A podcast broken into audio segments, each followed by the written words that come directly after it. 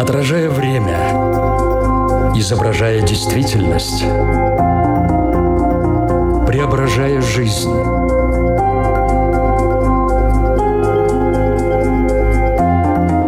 Форма выражения. Программа о том, как мы проявляем себя в этом мире.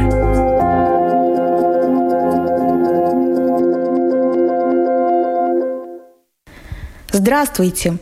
В эфире Латвийского радио 4 программа «Форма выражения». У микрофона Александра Плотникова. Сегодня мы поговорим о том, как пища из необходимого организму топлива превращается для кого-то в самый быстрый антидепрессант, эффективный инструмент своей эмоциональной регуляции, каким опасным последствиям это может привести и как вырваться из этого замкнутого круга. Также обсудим, насколько соответствует действительности стереотип, что это традиционно женская проблема – не менее важно знать и то, под какие заболевания могут маскироваться расстройства пищевого поведения. Вопросов много. Искать ответы на них мы будем вместе с экспертом программы, психологом, психотерапевтом Ларисой Колесниковой. Здравствуйте. Здравствуйте. Форма выражения. Было время, когда Казалось, что о нарушениях пищевого поведения говорят очень много, чуть ли не на каждом углу. Но в последнее время как-то эти разговоры стали тише, их как-то и реже. Насколько актуальна тема в настоящий момент? Ну, на мой взгляд, она достаточно актуальна. Просто, может быть, э, что произошло за последние годы, эта тема немножко надоела. Как любая тема, которая появляется, ну, скажем, коронавирус тоже немножко надоел, да. Но говорить о каком-то снижении количества случаев э, нарушения пищевого поведения, конечно, не приходится. По моему опыту даже есть тенденция к увеличению, потому что мы живем в такой визуальной очень культуре сейчас, да, то есть мы живем в Инстаграме, в ТикТоке и так далее. Образы нашего тела, они продолжают быть важными или становятся еще более важными. Поэтому если брать, скажем, самую такую, ну что ли, уязвимую или группу риска, это подростки и молодые взрослые, и как раз кто является пользователем и наполнять пользователями интернет-пространства, то можно видеть, что в этом возрасте, на мой взгляд, статистика такая печальная. Да. Если этому способствует интернет, 20 лет тому назад, 30 лет тому назад, 40 лет тому назад, разве не было таких проблем у людей? Или просто, может быть, они были, но о них меньше говорили или, или их действительно было меньше? Да, это очень хороший вопрос, потому что существует такое неверное представление по поводу анорексии или нервной булимии, что это болезнь глянцевых журналов. Это не так. Случаи э, нервной анорексии и булимии были описаны там 100 или 150 лет назад еще психиатрами тех времен. То есть это, в принципе, такое расстройство, которое существует, наверное, все время, когда описываются случаи психических расстройств, анорексия во всяком случае описана точно. Другой вопрос, что мы стали больше говорить. Стали мы больше говорить не только про расстройство пищевого поведения, мы обо всем стали больше говорить. С другой стороны, конечно, вообще расстройство пищевого поведения – это очень сложное расстройство, в котором есть несколько компонентов. Один из них – это биологический компонент, то есть там есть определенная генетическая составляющая, социальный и культуральный аспект тоже. Поэтому это сложное очень расстройство. Для того, чтобы там у молодой девушки, например, развилась нервная анорексия, с одной стороны, должна быть некоторая предрасположенность биологическая, да, с другой стороны, надо признать, что вот наши там дети, девочки в частности, начиная с раннего пубертата, они находятся под давлением такой точки зрения, что девушка, женщина, она должна в первую очередь хорошо выглядеть. Да, от мальчиков требуют, чтобы они хорошо учились, они что-то достигали, они были там смелыми и так далее. Хотят тоже э, последних времен тенденция такая, что мужчина должен не только делать, но еще и выглядеть хорошо. Но вот такой гендерный немножко дисбаланс в этом смысле есть, и этот удар на девочек приходится на такой более основательный. Но при этом очень важно сказать, что это все-таки не женская только проблема, мужчины тоже сталкиваются с такими пищевыми расстройствами. Э, да, совершенно точно. Вот не буду врать, я не знаю точной статистики, да, но я могу сказать о том, что я читала, например. Нервная анорексия встречается и у мужчин, и у женщин но примерно в пропорции 2 к 1, наверное. То есть все-таки э, в, женской популяции это расстройство встречается гораздо чаще. Та культура, в которой мы живем, она довольно патриархальная. Повторюсь, что она на такую взрослеющую женщину, делает очень а, сильное давление с, точки зрения внешности. Если вы встречаете какую-то свою там, подругу, которой родился малыш, и видите мальчика или девочку, просто подумайте, что вы скажете, когда вы увидите девочку. Вы, ну, почти сто процентов вы скажете, какая же ты красавица какое у тебя платье, какие у тебя волосы. То есть мальчику вы, ну, наверное, что-то другое будете говорить. Может быть, когда он младенец, да, вы будете говорить, какой хорошенький мальчик и так далее. Ну, наверное, если ему там 3, 5, 7 лет, вы будете уже что-то другое говорить. Девочки, когда они растут, они сталкиваются с тем, что социум, реагируя на них, э, акцентирует внешность. И это делает очень большой вклад в развитие нарушения пищевого поведения. Но оглядываясь назад в историю, все-таки можно вспомнить о том, что к внешности женщины всегда было приковано определенное внимание. Единственное, что появилось, наверное, в современном мире, это возможность сравнивать себя с другими. В этом проблема, потому что, ну, красивых женщин ценили всегда. Ведь, конечно, параметры красоты были разными, но тем не менее, то есть про внешность история, она была, ну, как бы всегда актуальна. Вот что изменилось, что это стало превращаться в проблему, в болезнь? Одна тенденция очень важная, что, в принципе, мы сейчас живем в такое нарциссическое время – это какие-то уже ну, несколько десятилетий. Мы детей так воспитываем, что ты должен быть лучшим, ты должен быть смелым, ты должен быть уверенным в себе. Вот если взять меня, мне 50 лет, а меня родители растили совершенно другим способом, да, то есть тогда ну, какие-то другие были векторы воспитания. И внешность становится и стала уже да, одним из таких вот пунктов, в котором а, растущий человек должен иметь достижения. То есть он должен иметь идеальное тело похудение очень приветствуется и так положительно подкрепляется. То есть если ты держишь диету, если ты худеешь, ты ходишь в спортзал, то ты молодец. Вообще диетинг, жесткий диетинг, который иногда матери поддерживают, это один из факторов развития нервной булимии. Второе, что мне кажется тоже очень важным, это то, что мы живем в такое время, когда еда, а дешевая еда, высококалорийная еда, сладкая еда стала очень доступной. То есть, если вы зайдете в супермаркет, вы посмотрите, да, вот сколько стоят такие пищевые наркотики. Они стоят очень дешево такая серьезная проблема, о которой сейчас ну, так очень много говорят специалисты по питанию, о том, что в мире эпидемия зависимости от сахара. И тогда вот такая девочка, которая растет, она попадает ну, в расщелину. Да? То есть, с одной стороны, общество от нее требует, чтобы она была красивая, худая и правильно питалась. С другой стороны, она, как любой человек имеет какие-то эмоциональные проблемы, к этому можно вернуться. В то же время дешевые сладкие наркотики доступны практически круглосуточно, в отличие от алкоголя, да, который до 10 часов мы можем купить, сладости мы можем купить круглосуточно. Какие виды пищевых расстройств вообще бывают? Классификатор психических расстройств выделяет три основных э, нарушения. Первое – это нервная анорексия, второе – это нервная булимия, третье – это компульсивное переедание или просто переедание. Они, вообще говоря, очень отличаются друг от друга, да, хотя эм, анорексию и булимию очень часто путают. И мало того, специалисты очень часто путают, потому что они иногда перетекают одна в другую. То есть э, расстройство может начинаться с нервной анорексии, э, перейти в булимию, вернуться обратно в анорексию и так далее. Ну, что касается нервной анорексии, но самое главное, самое основное – это ограничение в питании когда девушка, ну будем говорить о девушках, как таком ну, типичном вообще представителе, она перестает есть, она голодает разными способами, то есть начинаем с такого непосредственного голодания, отказа от пищи, заканчивая разными манипуляциями с самой собой, то есть это могут быть физические упражнения, такие чрезмерные обычно, это может быть использование слабительных, диуретиков и так далее. Это одна часть. Вторая очень важная часть эм, для того, чтобы поставить диагноз нервной анорексии, это такой иск искаженное восприятие собственного тела. Человек, который страдает анорексией, он не видит себя. Если вы его попросите как-то нарисовать себя или описать себя, это изображение будет совершенно не соответствовать тому, что есть на самом деле. А мало того, когда они вот, ну, существенно теряют этот вес, и там девушка с такой с развитой анорексией, она выглядит очень плохо, скажем так, уродливо даже, да. она видит себя как очень красивую, как очень женственную. Чем э, более худая, тем более прекрасная. Еще одним очень очень важным критерием для того, чтобы ставить этот диагноз, это является ну, такая существенная потеря веса. То есть индекс массы тела, если я не ошибаюсь, должен быть ниже 17. Ну, например, там девушка ростом метр шестьдесят восемь, может весить 34 килограмма. Обычно она имеет там уже такие физические последствия этого процесса. Человек стал себя ограничивать в еде. Есть ли какие-то временные рамки, когда уже пора бить тревогу, или в принципе это надо делать сразу? Это очень хороший вопрос, да.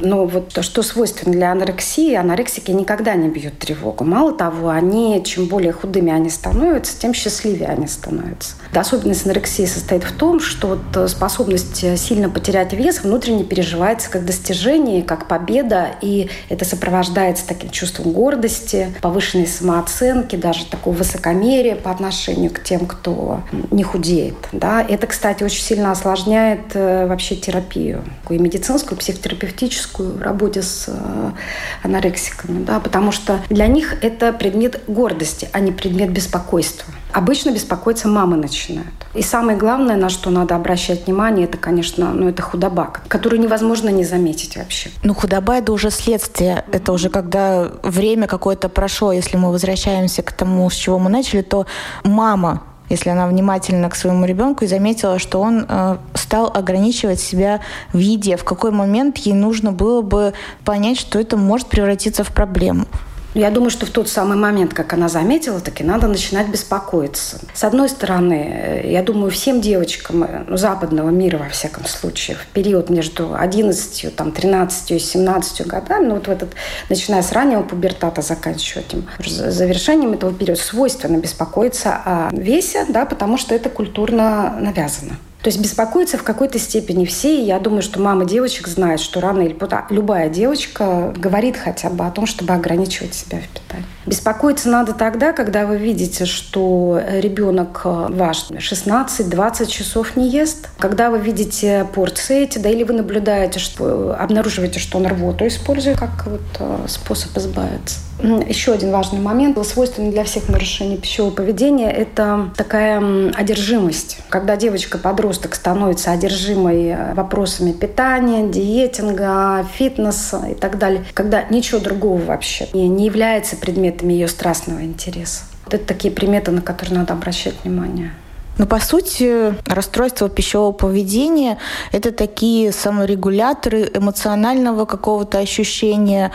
И тут сразу напрашивается вопрос относительно того, всегда ли это только расстройство пищевого поведения или ему сопутствуют еще и другие заболевания, может быть, даже они маскируются под депрессию или еще что-то. Да, это хороший вопрос. Вот как раз повод перейти к этим двум оставшимся э, типам нарушения пищевого поведения – это булимия и э, компульсивное переедание, для которых больше свойственна связь с эмоциональным состоянием. Про булимию, наверное, все-таки пару слов скажу. Да, что ей свойственно? Э, вот эти приступы переедания, вот такие запои просто пищевые, когда человек вот, за короткое время съедает огромное количество углеводной в основном пищи, это один критерий диагностический. Другой – это то, что человек использует такое компенсаторное поведение, то есть способы избавиться от э, съеденного.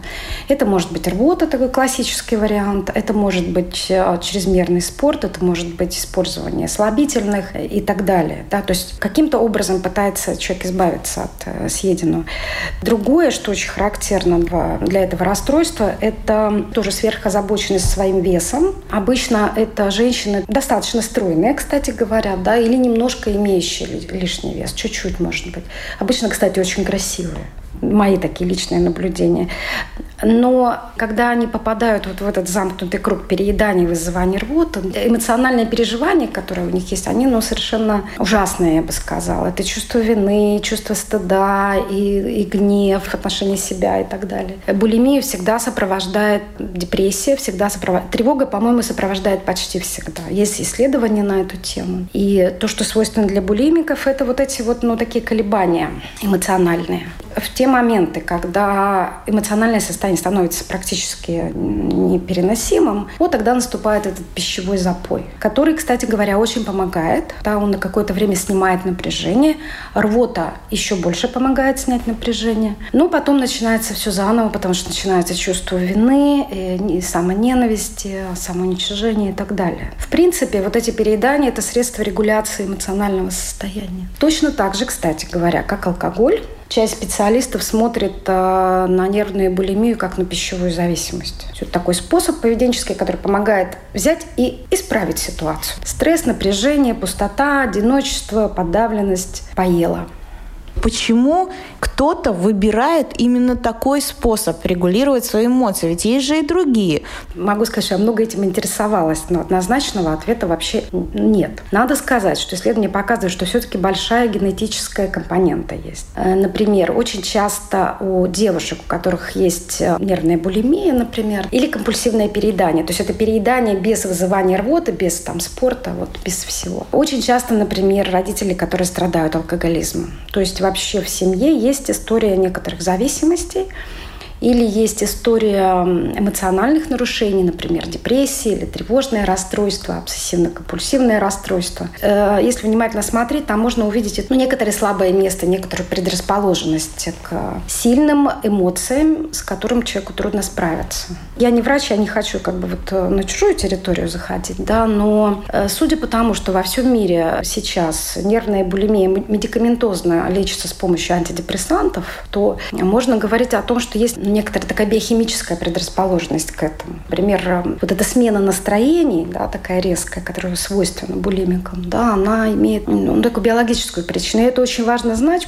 Почему? Потому что очень часто люди, которые страдают э, пищевыми нарушениями, они склонны обвинять себя. Они склонны говорить, что это я, у меня нет силы воли, что я такой испорченный, зависимый и так далее, но ну, как бы отрицают эту биологическую врожденную такую слабость. Еще один компонент очень важный, эм, который часто встречается, он уже касается такого семейного воспитания, это пищевые привычки. Знаете, как есть такие семьи, в которых принято вот если что бы ни произошло, что-то съесть. Очень часто, кстати, в таких семьях люди имеют такой реальный лишний вес. И очень часто из таких семей выходят люди, у которых вот это компульсивное передание, то есть которые просто много едят. Грустно поел, весело поел, пусто поел, тревожно поел или выпил и поел. Да. В принципе, еда выступает вот как такой регулятор. Это фактор очень важный. Другой э, фактор, который очень много обсуждается в профессиональной литературе, это травмы ранние. Очень часто это сложные отношения с матерью. Это касается и нервной анорексии, и булимии. Там эти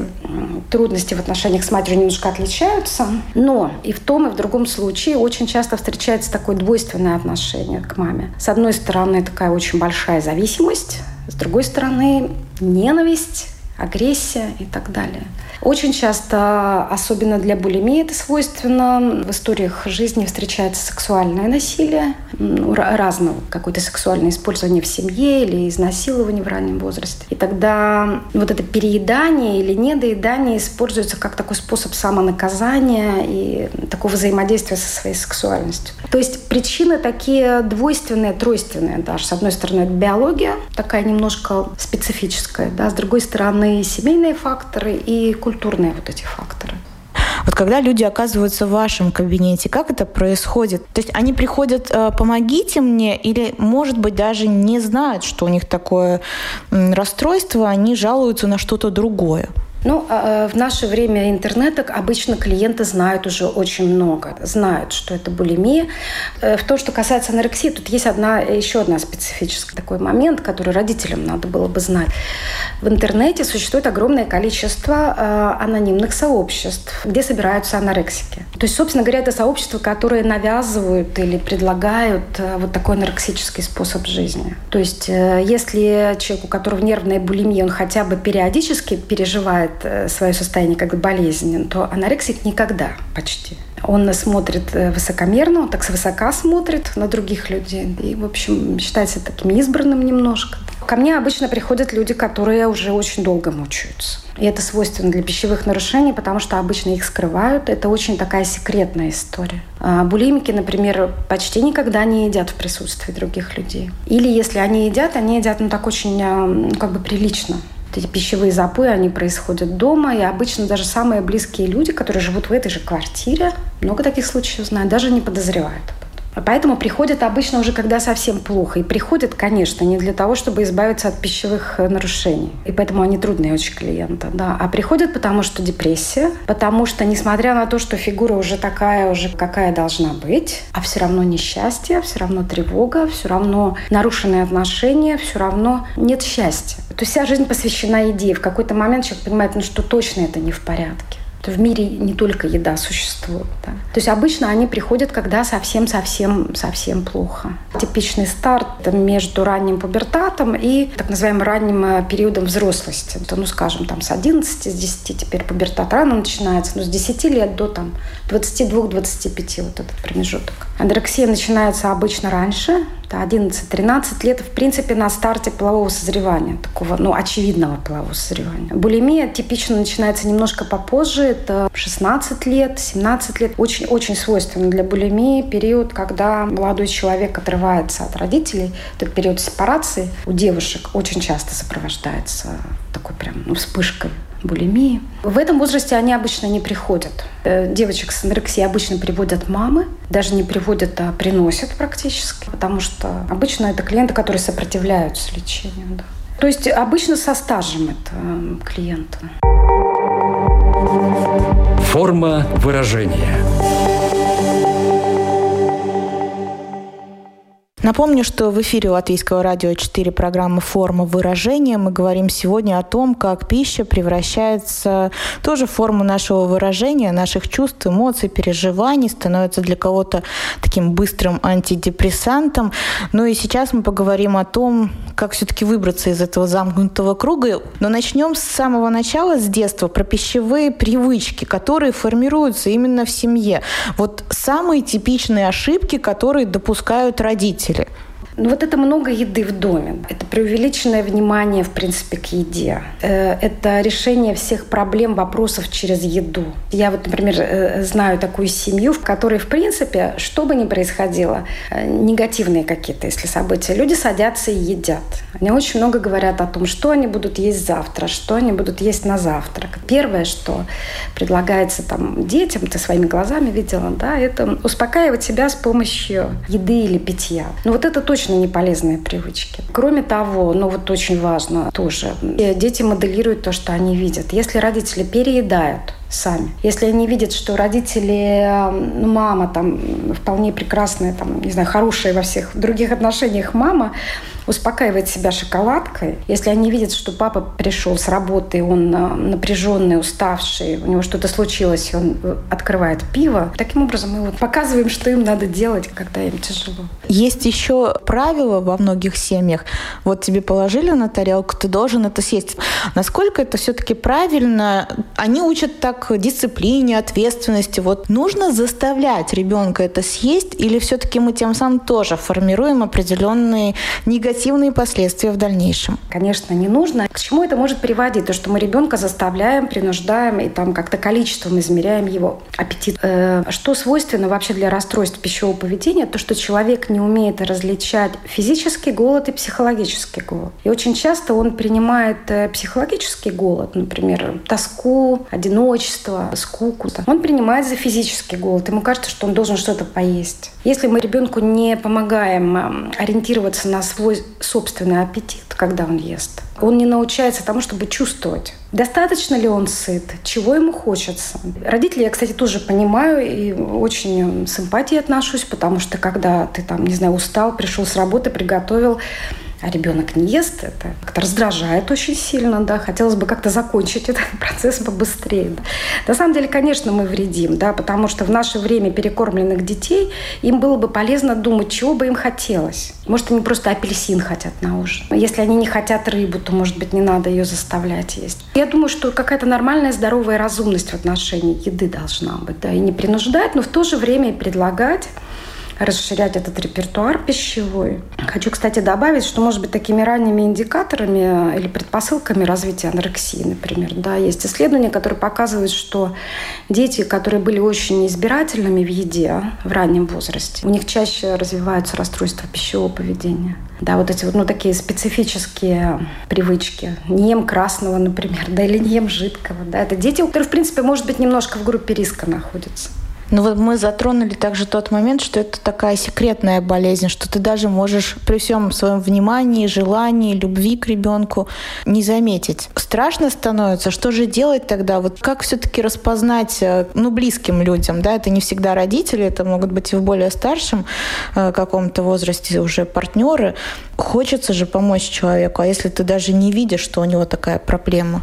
Э, если родители внимательны к своим детям, то они увидят. То есть если они относятся к детям так не механически, да, пришел из школы, поел, там лег спать, и слава богу. То есть или все-таки они с ребенком пребывают ну, в каком-то эмоциональном пространстве, если они разговаривают с ребенком, это невозможно не заметить. Ну вот эту избирательность, это, вот эти вот разговоры о похудении, их невозможно не услышать. Вообще всем родителям хочу сказать, разговаривайте со своими детьми, просто разговаривайте, да, потому что тоже одним из факторов пищевых расстройств является то, что эти люди не умеют распознавать свои эмоции. Есть большие исследования на эту тему. Да? Вот такой типичный булимик – это человек, которому просто плохо, он не понимает, что с ним. Не то ему тревожно, не то ему печально, не то ему скучно, не то ему одиноко. Он переживает это внутри как такую внутреннюю плохость просто. И он начинает ее заедать. И вот современные методы лечения булимии включают в том числе вот такие методы по осознаванию эмоций больше. Это очень помогает. Так вот, чем мы можем помогать нашим детям? Мы можем им помогать лучше понимать себя. Тебе скучно,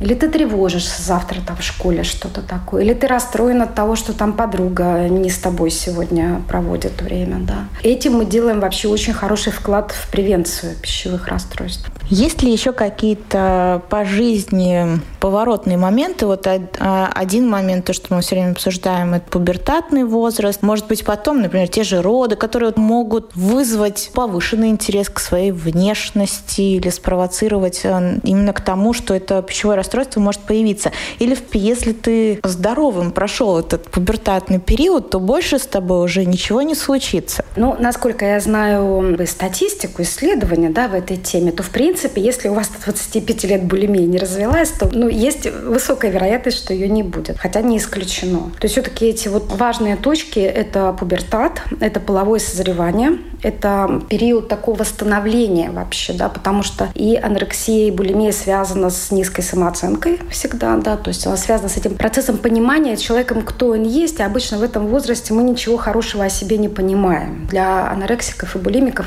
свойственна такая, ну, очень низкая самооценка. Но это такой феномен подростничества. Да, то есть этот период, вот 11-13.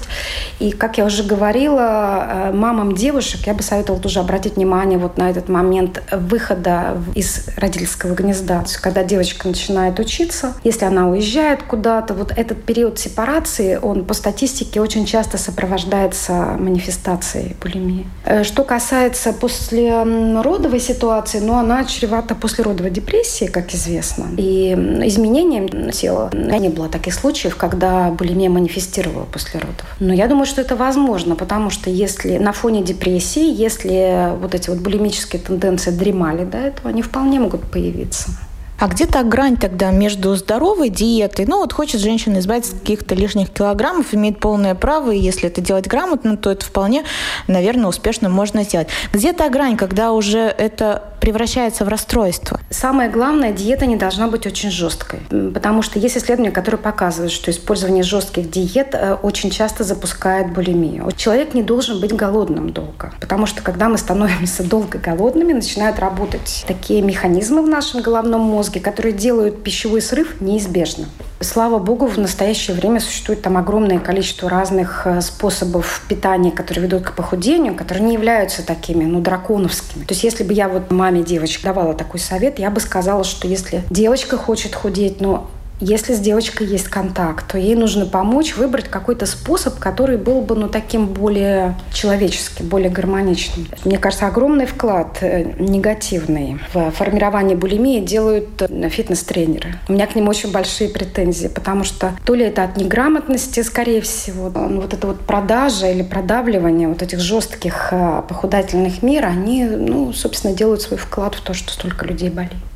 Раз это всегда взаимосвязано с низкой самооценкой, то что могут сделать родители, чтобы таковой не было? Очень хороший вопрос, на который невозможно ответить однозначно. Есть такая точка зрения в популярной психологии, очень популярная в социальных сетях, например, что самооценку создают родители. Но это не так. Очень важны такие генетические предпосылки. Например, э, известно, что анорексики имеют очень такой специфический характер от рождения. То есть обычно это такие послушные, прилежные, сложные, перфекционистические, можно сказать, аккуратные, довольно ригидные, то есть такие негибкие, довольно упрямые, которые очень сильно стараются, э, которые очень ценят достижения. И это можно видеть уже там, ну, я не знаю, в 2-3 года. Которые очень внимательно относятся к своей внешности, к каким-то пятнам на одежде. Трудно сказать, что там в 2-2,5 года, например, да, это было воспитано. Это гены, нельзя отрицать эту биологическую сторону. То, что касается перфекционизма, который злокачественный характер имеет э, и в случае анорексии, и в случае булимии, э, есть исследования, которые показывают, что это биологический,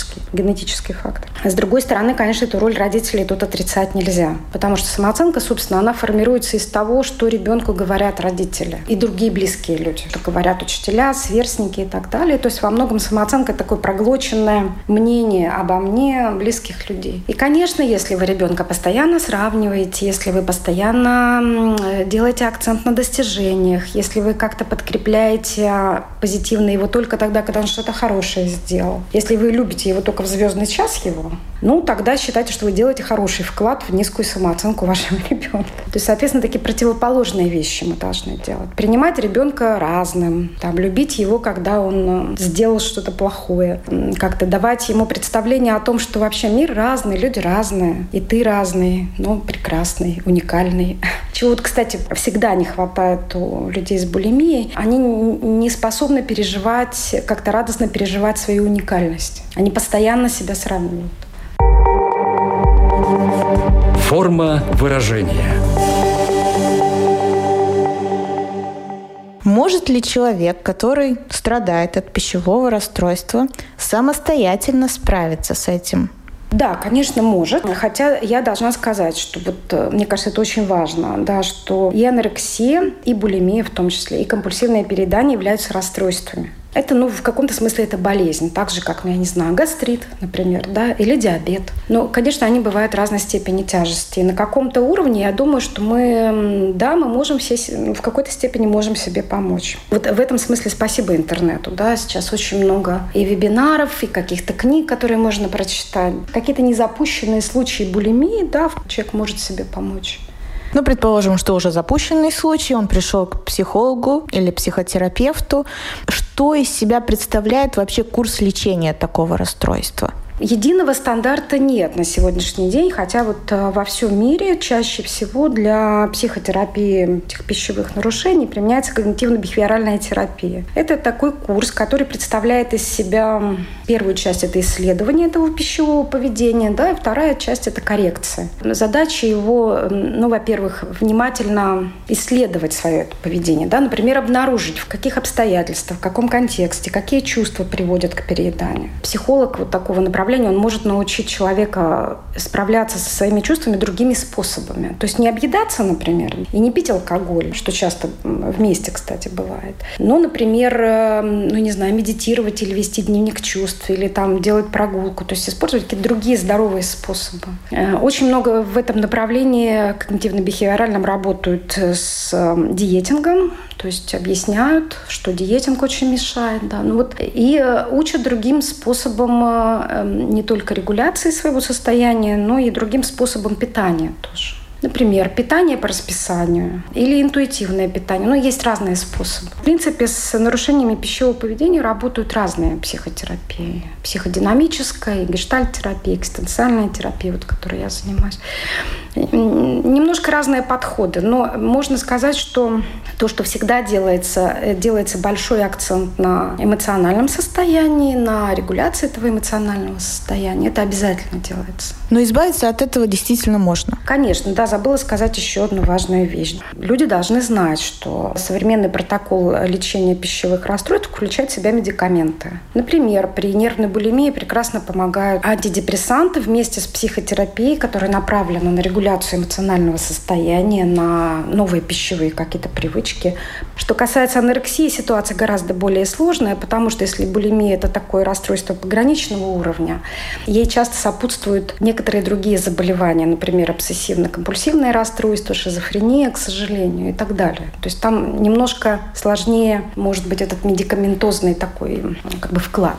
Когда мы говорим о расстройствах пищевого поведения, мы все-таки предполагаем, что это определенная форма зависимости. Ну, как говорят, не бывает бывших алкоголиков. Вот ты избавился от этой проблемы. Но существует ли риск на протяжении всей твоей дальнейшей жизни, что это может к тебе вернуться? Или если ты настолько наладил вот эту эмоциональную регуляцию внутри себя, что с тобой уже этого больше не произойдет.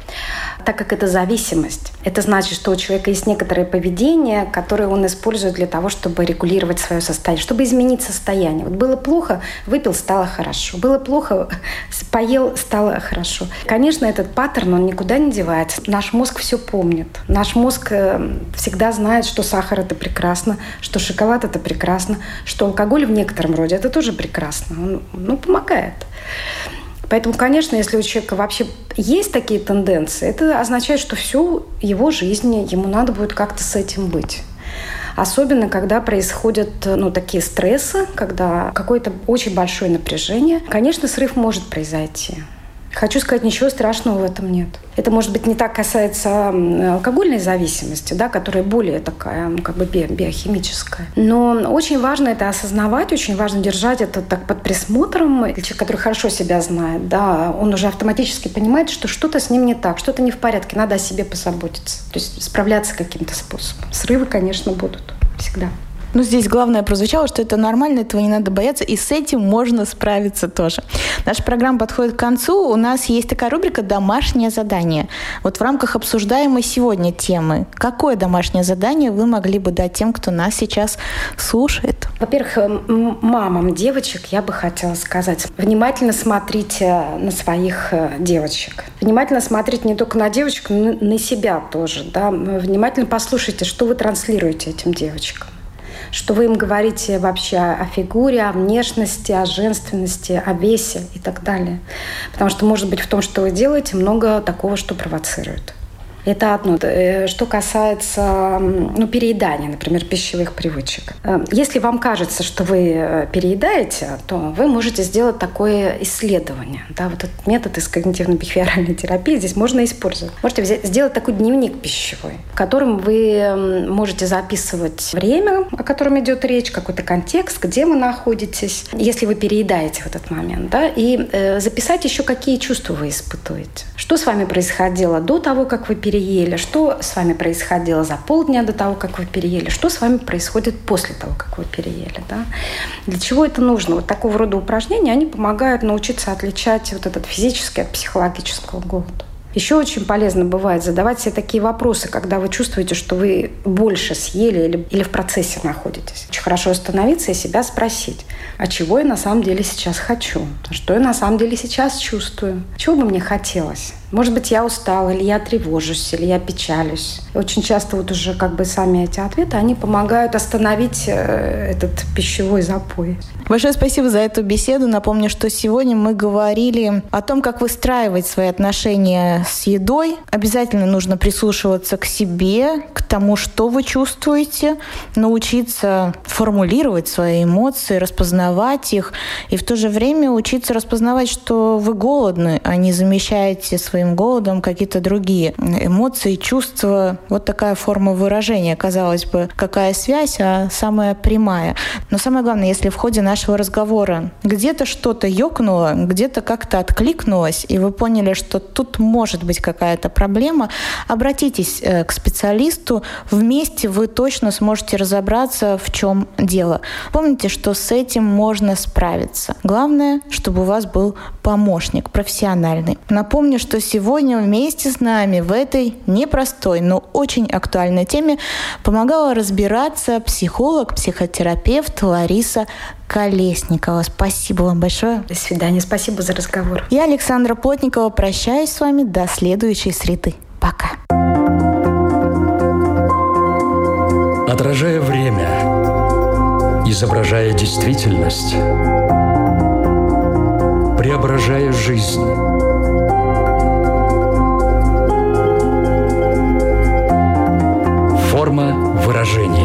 Программа о том, как мы проявляем себя в этом мире –